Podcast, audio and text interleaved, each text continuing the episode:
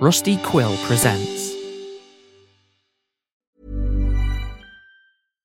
Mom deserves the best, and there's no better place to shop for Mother's Day than Whole Foods Market. They're your destination for unbeatable savings, from premium gifts to show-stopping flowers and irresistible desserts. Start by saving 33% with Prime on all body care and candles. Then get a 15-stem bunch of tulips for just $9.99 each with Prime. Round out Mom's menu with festive rosé, irresistible berry chantilly cake, and more special treats. Come celebrate Mother's Day at Whole Foods Market. Here's a cool fact a crocodile can't stick out its tongue. Another cool fact you can get short term health insurance for a month or just under a year in some states. United Healthcare short term insurance plans are designed for people who are between jobs, coming off their parents' plan, or turning a side hustle into a full time gig.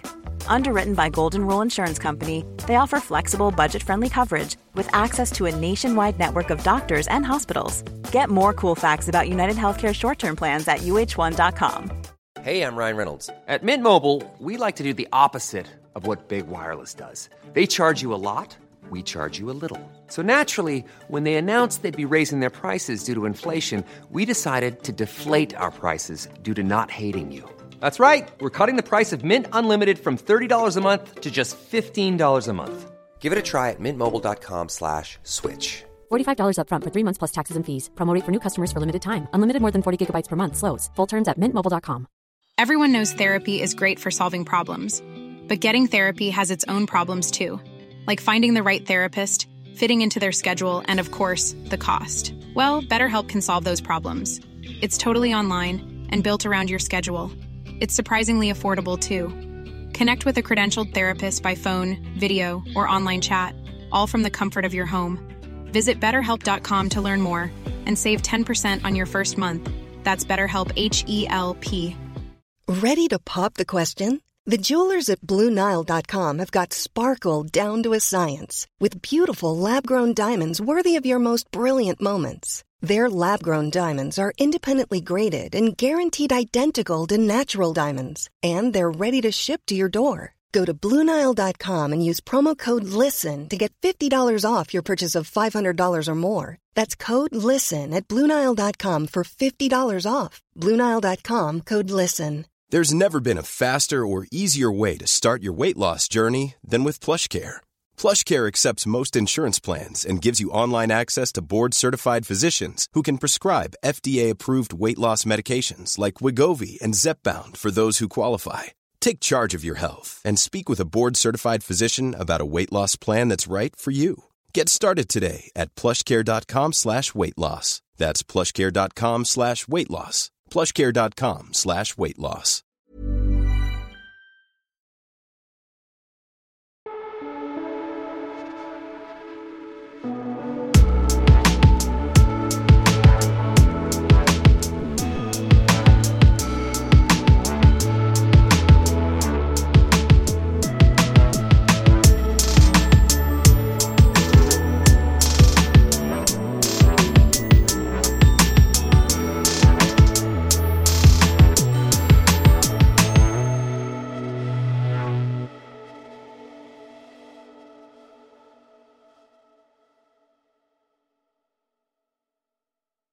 Elizabeth Rivet was perturbed.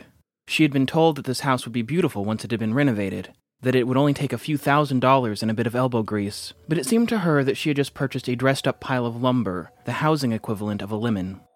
She thought that the city must have been so hasty to part with it for so little because there was nothing to salvage, though they would attribute it to some sort of beautification or restoration project. Elizabeth had seen old buildings, had been inside of them, had turned them into hip, gentrified, clean houses. This purchase was a rare miss for her, poor intuition on her part. Three bedrooms, two baths, an unfinished basement, and a non trivial tetanus risk posed by exposed nails from exposed floorboards. Houses at this level of neglect are loud. Everything in every room seems to want to succumb to the pull of gravity. Elizabeth's footsteps added just enough energy to the equation to set those things into motion.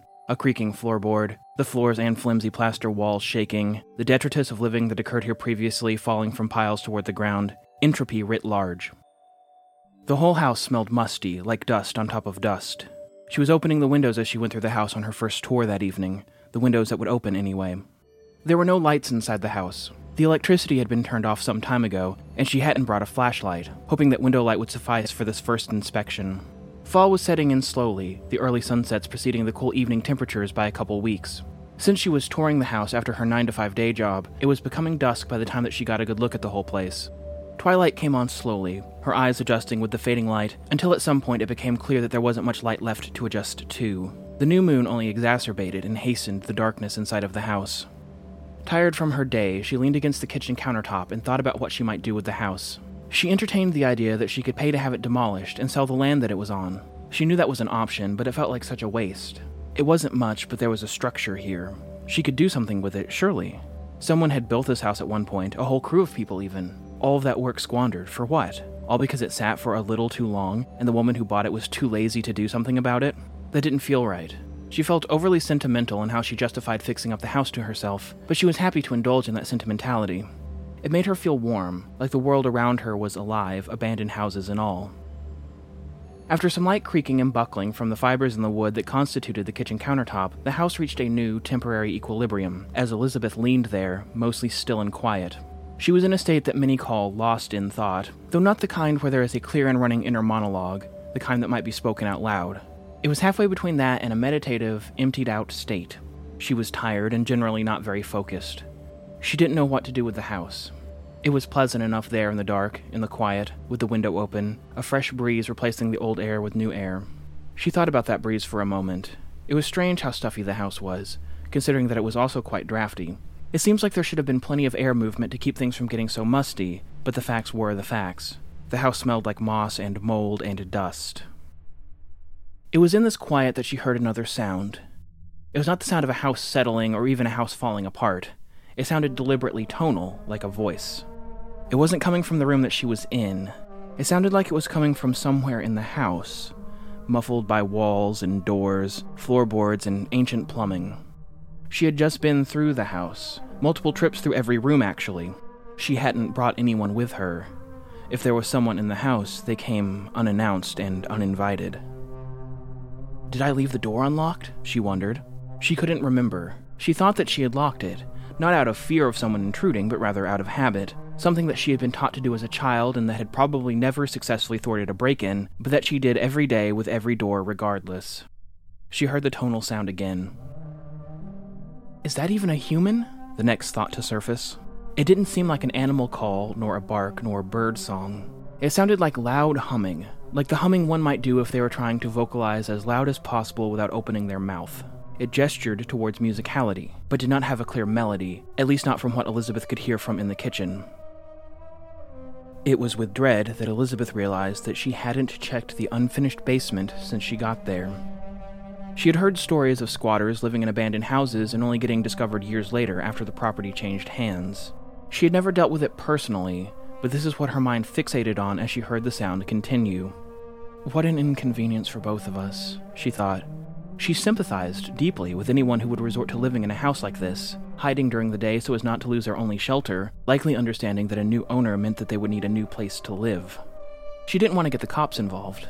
If there was a squatter in the basement, maybe they could work something out. Maybe they could help her fix up the house in exchange for a wage that they could use to rent a place that was actually livable. Nobody needed to get kicked out by the cops all because Elizabeth Rivet got spooked by some humming. She wasn't even planning on living there, even after she got the place cleaned up. They could work something out. She brought up the flashlight on her phone, a paltry light that wouldn't suffice even under the best conditions, and made her way to the door of the basement. She was unarmed. There wasn't anything to arm herself with. There were floorboards that she briefly entertained trying to pull up by hand to have one just in case something attacked her, but they were fairly stuck in place despite their creakiness. Hello? I'm I'm here. Uh, someone's here. My name's Elizabeth, she said as she found the door to the basement.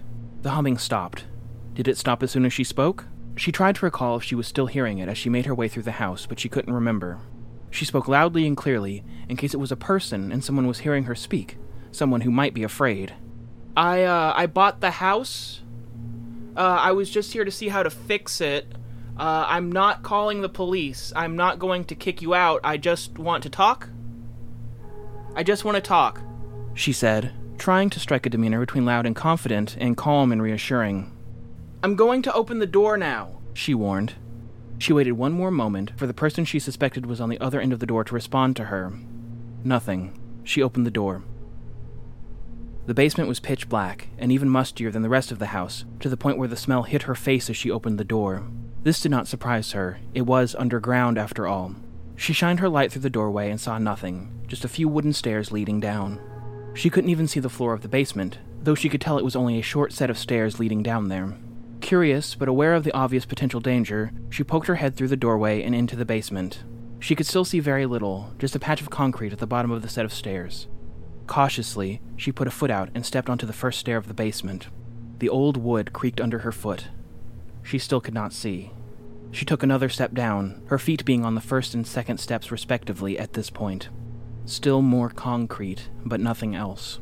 She began to think that the basement might be smaller and emptier than she had thought. Elizabeth glanced over her shoulder just in time to see a figure move and block the doorway to the basement behind her. It came from the same direction that Elizabeth had come from, as though it had followed her from the kitchen. It was tall. It had a long, ellipsoid head that stretched above the top of the doorframe so that she couldn't see the top of it. Turning her light, she could see that the figure, the creature, was completely naked, though it did not register to her as a human. It had what must have been sensory organs on its face and a bipedal structure like an imitation of a human. She could not make out any further detail. Elizabeth froze in terror. She wanted desperately to run up the stairs to safety, but the figure remained in the doorway. There was no escape. It looked at her. She thought it looked at her. Then, in much less time than it takes to describe it, in an instant, it extended a long yellow arm, an arm with no hand at the end of it, and pushed Elizabeth hard in her solar plexus, sending her hurtling backwards down the steps. She scrambled as she fell, finally making it back onto her stomach and looking up at the creature from the last two steps into the basement. She shone the light on it. It looked foreign, pale yellow, elongated in the light from her phone. It pulsed slightly, different colors dancing across its flesh as it appeared to look down on her. Then, without the creature moving at all, the door to the basement slammed hard, leaving Elizabeth in the basement with just the light from the phone. She scurried up the steps, not getting up off of all fours until she made it all the way to the door. She tried to open it in vain. It was locked. She knew that it would be locked, but she had to try. Why slam the door without locking it, after all? She recognized instantly that she was trapped. Whatever that creature was had lured her into the basement with the intent of locking her in there. She had fallen, literally, into its trap. She looked down at her phone. No service. Not surprising for a place on the edge of town inside of a basement, surrounded by cement walls blocking the signal. She sent an all caps text message to her partner, hoping that they would receive it if the phone got a tiny bit of signal that it needed to send a text message. They knew that she was going to be checking out the new property and they knew the address. If Elizabeth didn't make it home for dinner tonight, the house is the first place that they would look for her. In the meantime, horrified and confused though she was, Elizabeth decided to descend the stairs and search for something to break down the door. She wasn't strong enough on her own, but if there was something that she could use in the basement, she might be able to do it. It was a wooden door. The idea of breaking it down wasn't a far fetched one. If there were a crowbar or something of that nature in the basement, she stood a chance of breaking out. She could decide whether or not that was something that she wanted to do after she found the means to do it. She descended the steps into the basement, keeping the light in front of her. She reached the bottom of the stairs and shone the light around. The darkness was thick. It felt almost as though it were rejecting the photons from the light. Stepping with uncertainty, she made it to a wall and began to follow it. It was after a few steps along this wall that she found a mirror. She saw her reflection in it, gaunt, pale, scared. Not holding a phone with a flashlight. She squinted at it. The mirror did not reflect the light from the phone off of its surface. The Elizabeth in the reflection was not holding a phone. It was not a mirror. It was another Elizabeth, trapped in the darkness. The other Elizabeth did not speak. She stared forward silently. Elizabeth shined the light around in a panic. Another form, another form, another form, another. As she uncovered the contents of the basement, she found nothing to break down the door with, but did find six facsimiles of herself in varying states of disarray and decomposition, all of them alive, breathing and moving, but none speaking a word. The most distorted one appeared to have begun to melt into the concrete floor of the basement, the distinction between torso and floor impossible to discern in low light. Her body waved in the corner, like a palm frond in the breeze. The other Elizabeths mulled about silently, most of them still being able to move freely. There was nothing else in the basement, just the seven of them. Elizabeth wondered how many times a new form had come home to her partner instead of the one who had left home. She wondered if she was one of those forms.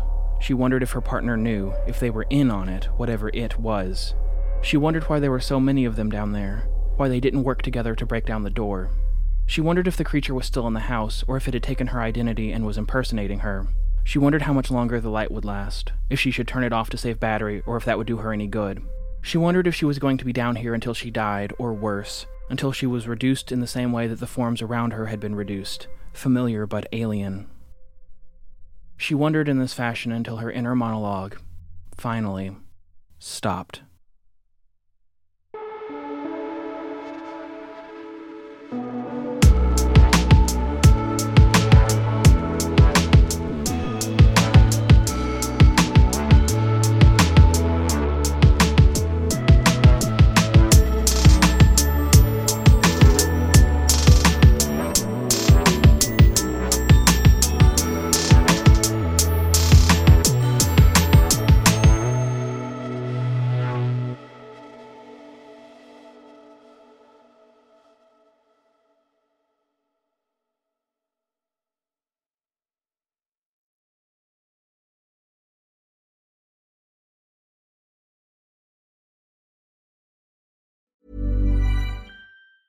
Mom deserves the best, and there's no better place to shop for Mother's Day than Whole Foods Market. They're your destination for unbeatable savings, from premium gifts to show-stopping flowers and irresistible desserts. Start by saving 33% with Prime on all body care and candles. Then get a 15-stem bunch of tulips for just $9.99 each with Prime. Round out Mom's menu with festive rosé, irresistible berry chantilly cake, and more special treats. Come celebrate Mother's Day at Whole Foods Market. Hey, it's Danny Pellegrino from Everything Iconic. Ready to upgrade your style game without blowing your budget? Check out Quince. They've got all the good stuff shirts and polos, activewear, and fine leather goods, all at 50 to 80% less than other high end brands. And the best part? They're all about safe, ethical, and responsible manufacturing. Get that luxury vibe without the luxury price tag. Hit up quince.com slash upgrade for free shipping and 365 day returns on your next order. That's quince.com slash upgrade.